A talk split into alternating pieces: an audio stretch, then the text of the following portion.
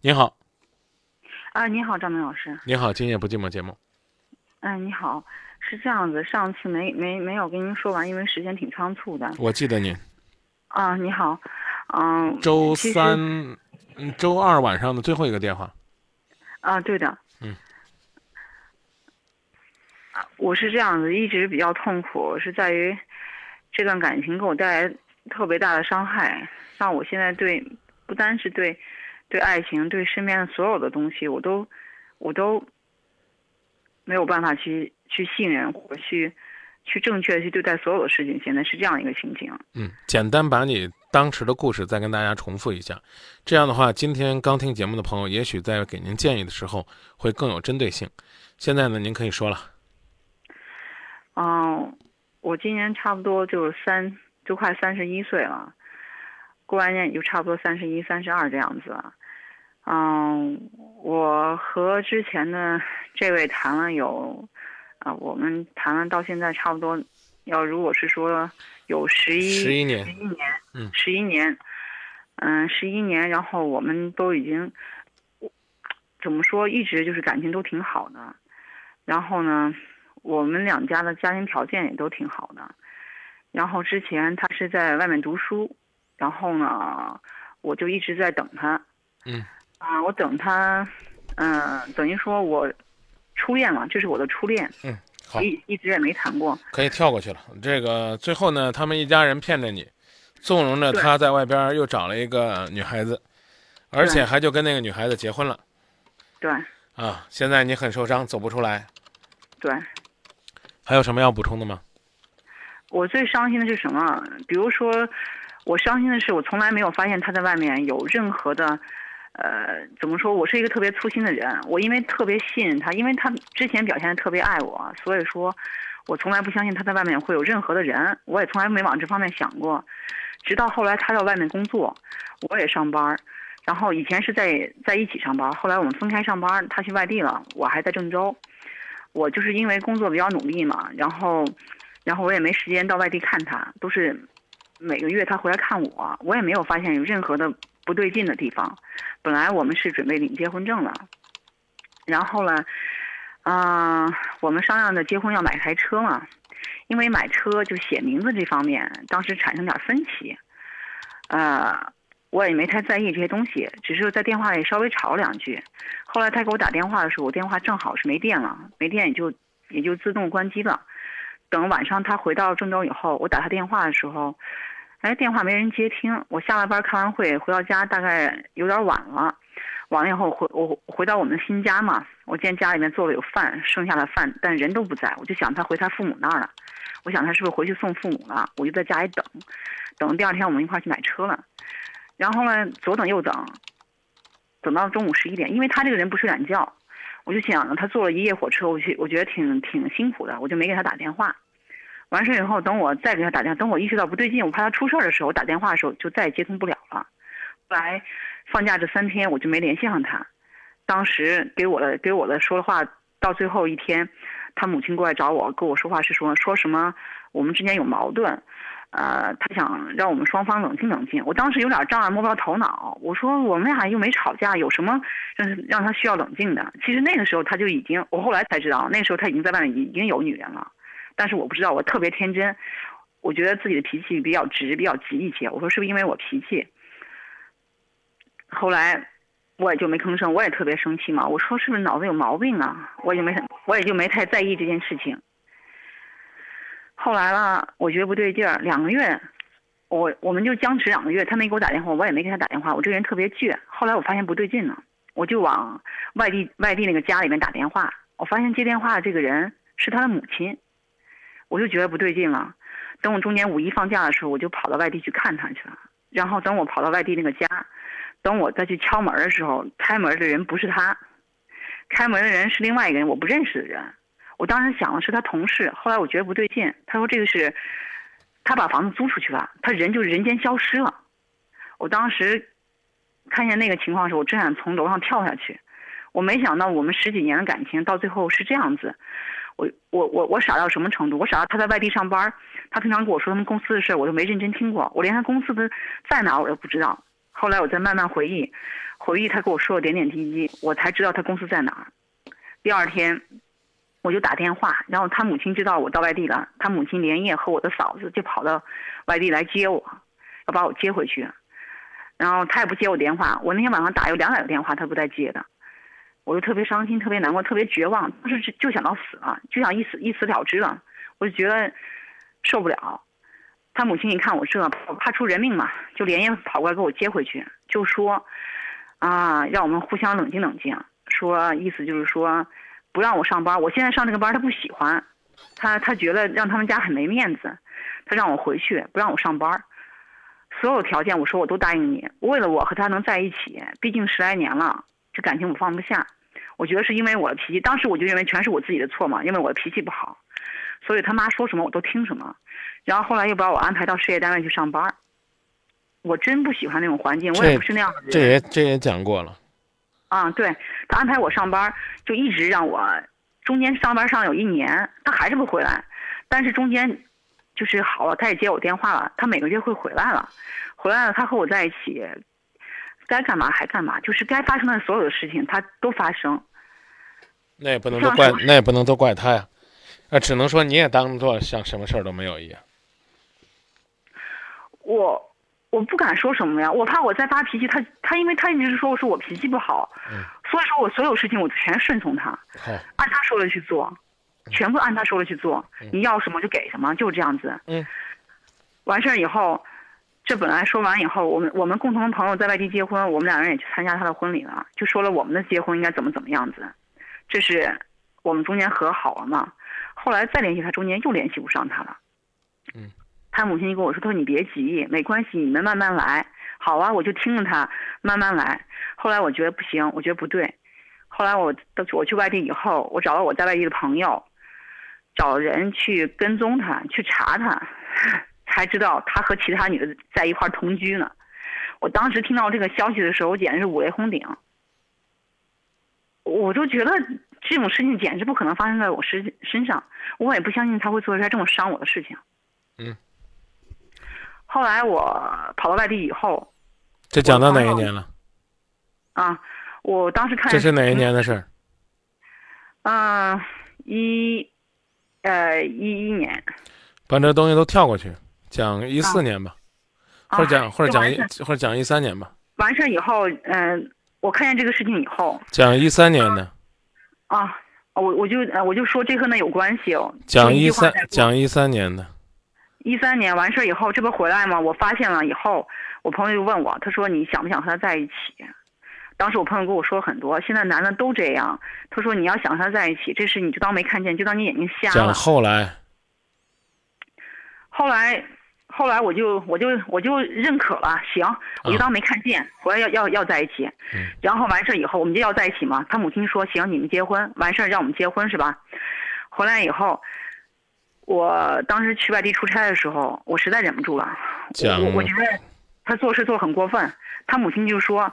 回来以后，我不是把这个事情就戳戳破了吗？那戳破就就就分手呗。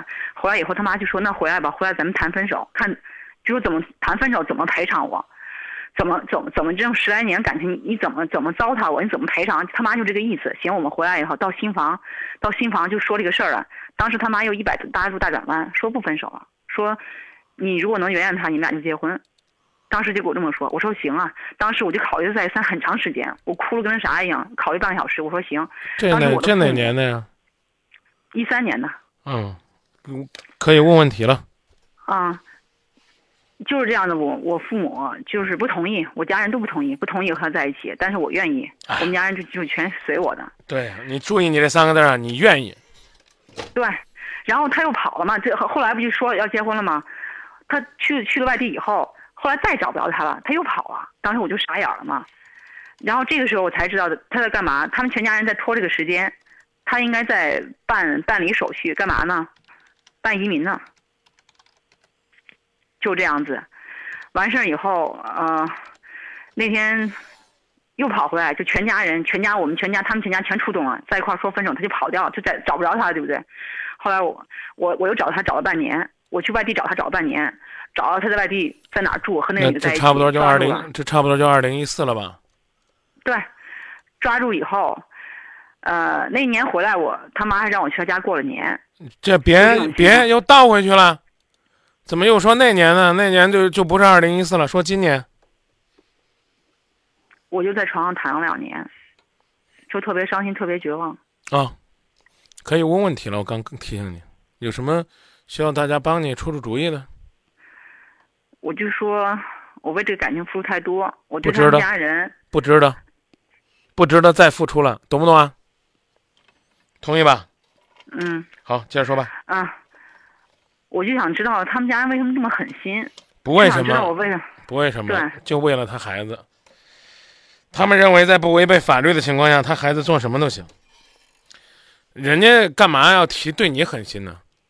当他儿子和你站在一起的时候，对你好就是对他儿子好；当你跟他儿子不站在一起的时候，对你狠心也许就是对他孩子好。问这问题，我倒应该问你：你怎么这么狠心呢？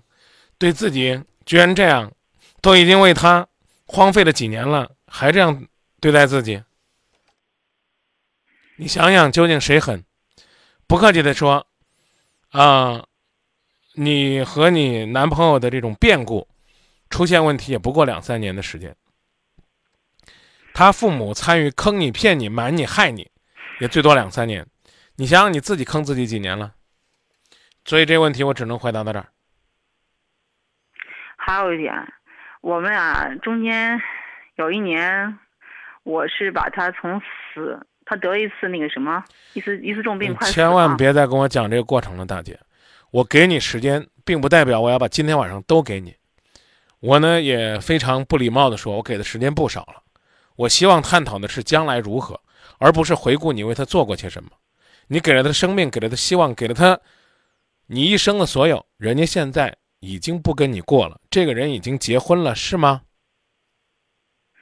到现在，他们家人没是吗我从侧面打，好像是，好像是结婚了，我再问你，如果他没结婚又回来找你要吗？不要。那从今天告诉自己放下好吗？可以，还有其他我们要交流的吗？我现在我以前放不下是因为还幻想，我现在放不下是因为想杀了他。我先不拦着你。按说呢，你这样吓唬我呢，我应该拦着你。我没有吓唬，嗯，真的我我一直走不出来，就因为恨还活着呢。好啊，好啊，恨早就跳楼了。好啊。这个事儿呢，我不拦着你，因为我拦着你能嫌活就是因为嫌恨，嫌着我怪矫情嘛。让我活来的，活到现在你多大岁数？三十二。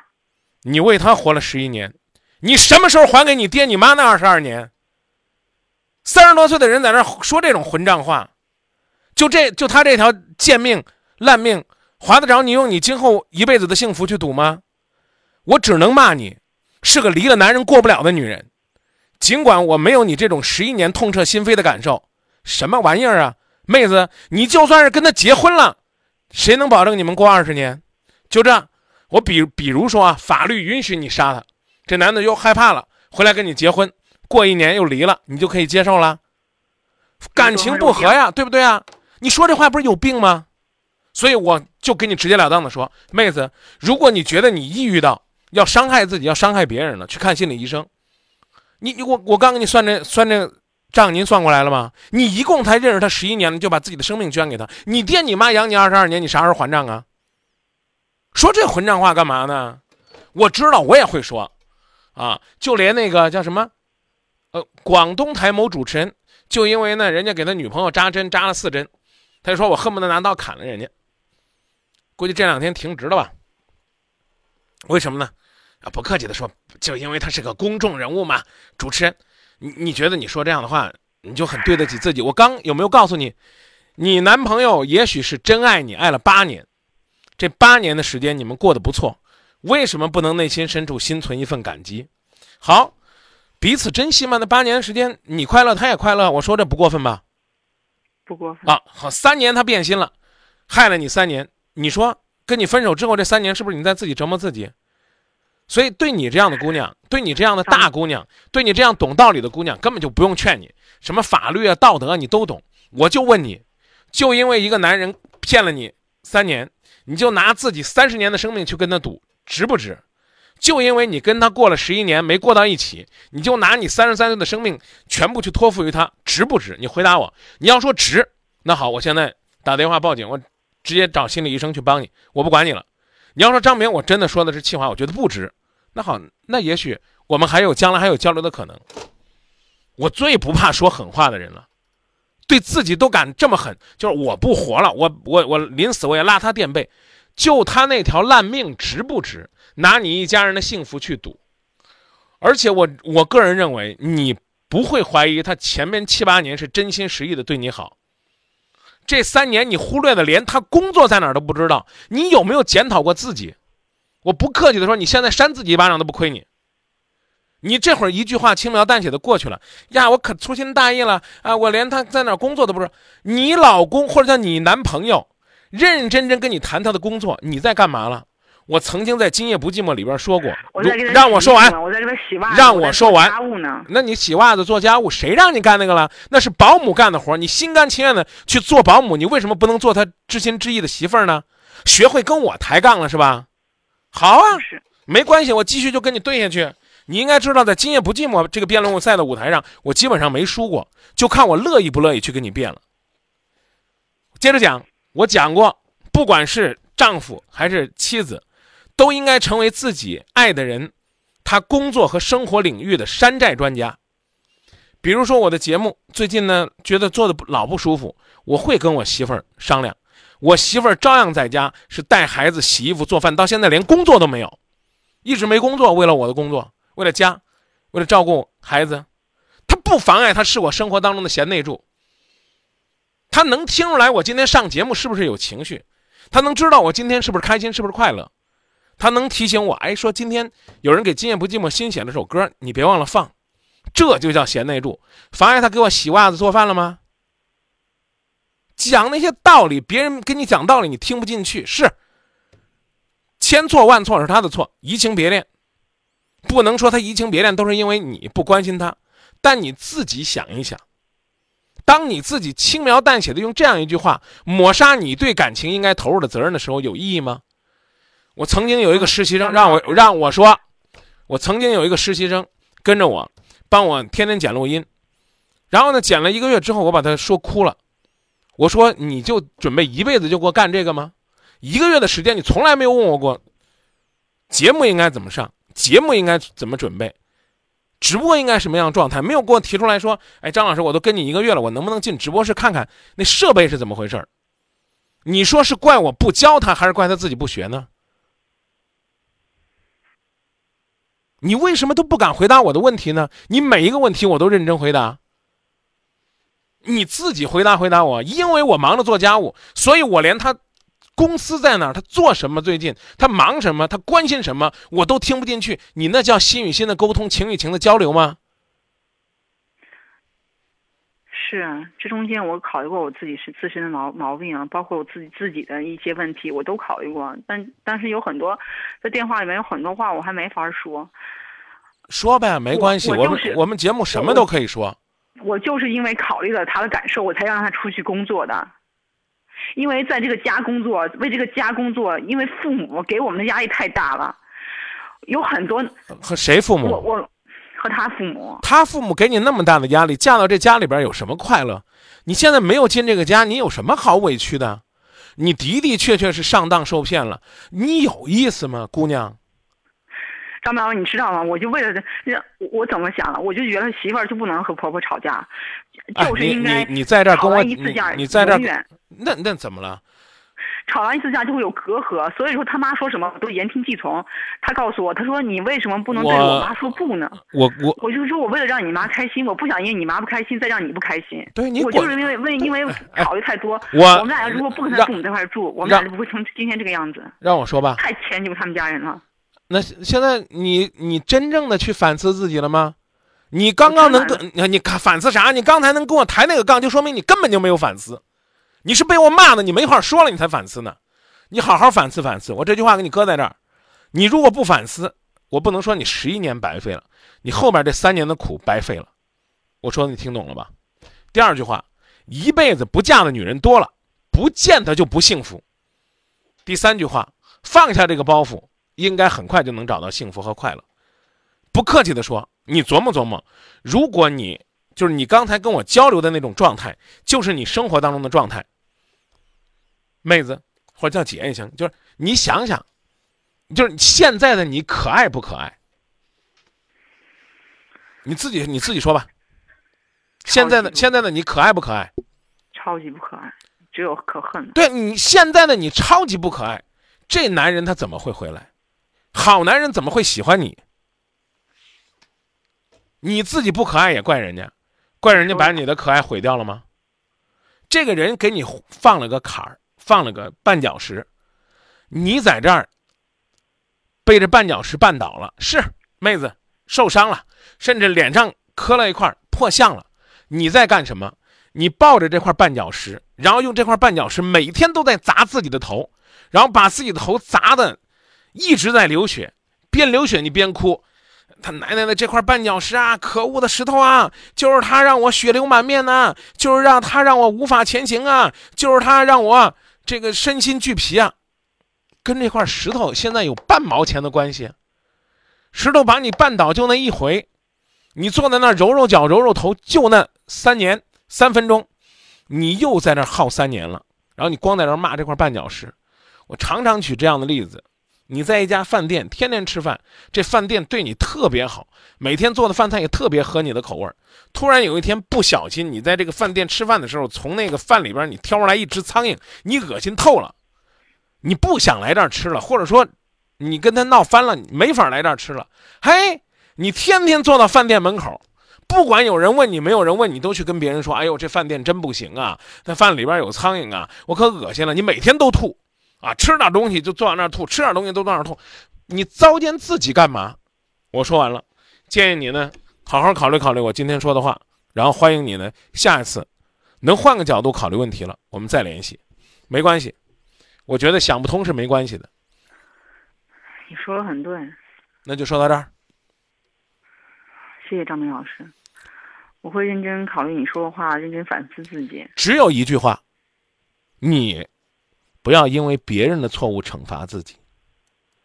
这话，这话应该有一百五十多年的历史了。在这段感情当中，你犯错了吗？没有啊，甚至连对他妈妈的所谓的那种纵容，也是一味的对老人的尊重。有什么矛盾，我们可以回头解决，没问题啊。因为你上班的时候，可能人家也说了，顾客永远是对的，如果不对，参照第一条。有什么好影响的？没什么好可怕的。我以前一直认为自己就是一个贤惠，再也找不到像我这么贤惠、这么好的一个媳妇儿了。是是，但是呢，我站在坏男人的角度说一句：如果一个媳妇儿贤惠的功能退化到只会当洗衣机，不好意思，随时都可以换一台，功能更强大的，说不定还在烘干自我自我折叠的。太对了，人之所以能够在一起，就是就是因为有思想能交流对，保姆还不一样。我常常在节目里边举例子，保姆还拿还拿工资呢，我这免费哎，拿工资都不是，保姆还能唠句谢谢。家里边请个保姆都说哟，谢谢王阿姨，哎呦您今天洗的衣服真及时，哎呦王阿姨麻烦您帮我把那件衣服熨熨吧。这那那谁谁啊，爱谁谁谁，何必呢？我特别害怕你跟我说你这会儿看透了，我明知道你看不透，所以你放下电话好好思考，啊，你千万不要说哎我我想通了，我一点都不信，你不可能的。但是你得明白，今天的你想要想听，啊特别对，爸让我特别心里舒服，是吧但是呢，记住你啊，就这一回，下一回再打个电话也不会骂了。都是这样子，都是在就说到这儿吧，谢谢张明老师啊，再倾诉了，恐怕就把你惯出来毛病了，因为你会觉得在今夜不寂寞说的挺得劲的，但在今夜不寂寞说得劲了，不等于生活就痛快了。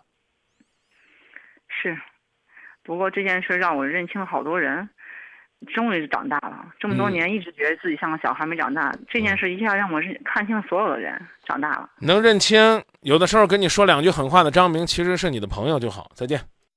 北京时间二十三点零三分，接下来呢，我们换个心情吧。刚才这大姐呢，肯定肯定也怪郁闷的，没有听到安慰，但却听到了一顿棒喝。但我觉得也许能敲醒。安慰只能使他爱上今夜不寂寞，觉得这是一个可以任由他，任由他讲自己的故事，却不愿走出自己的圈子的地方。今夜不寂寞真不是这地方。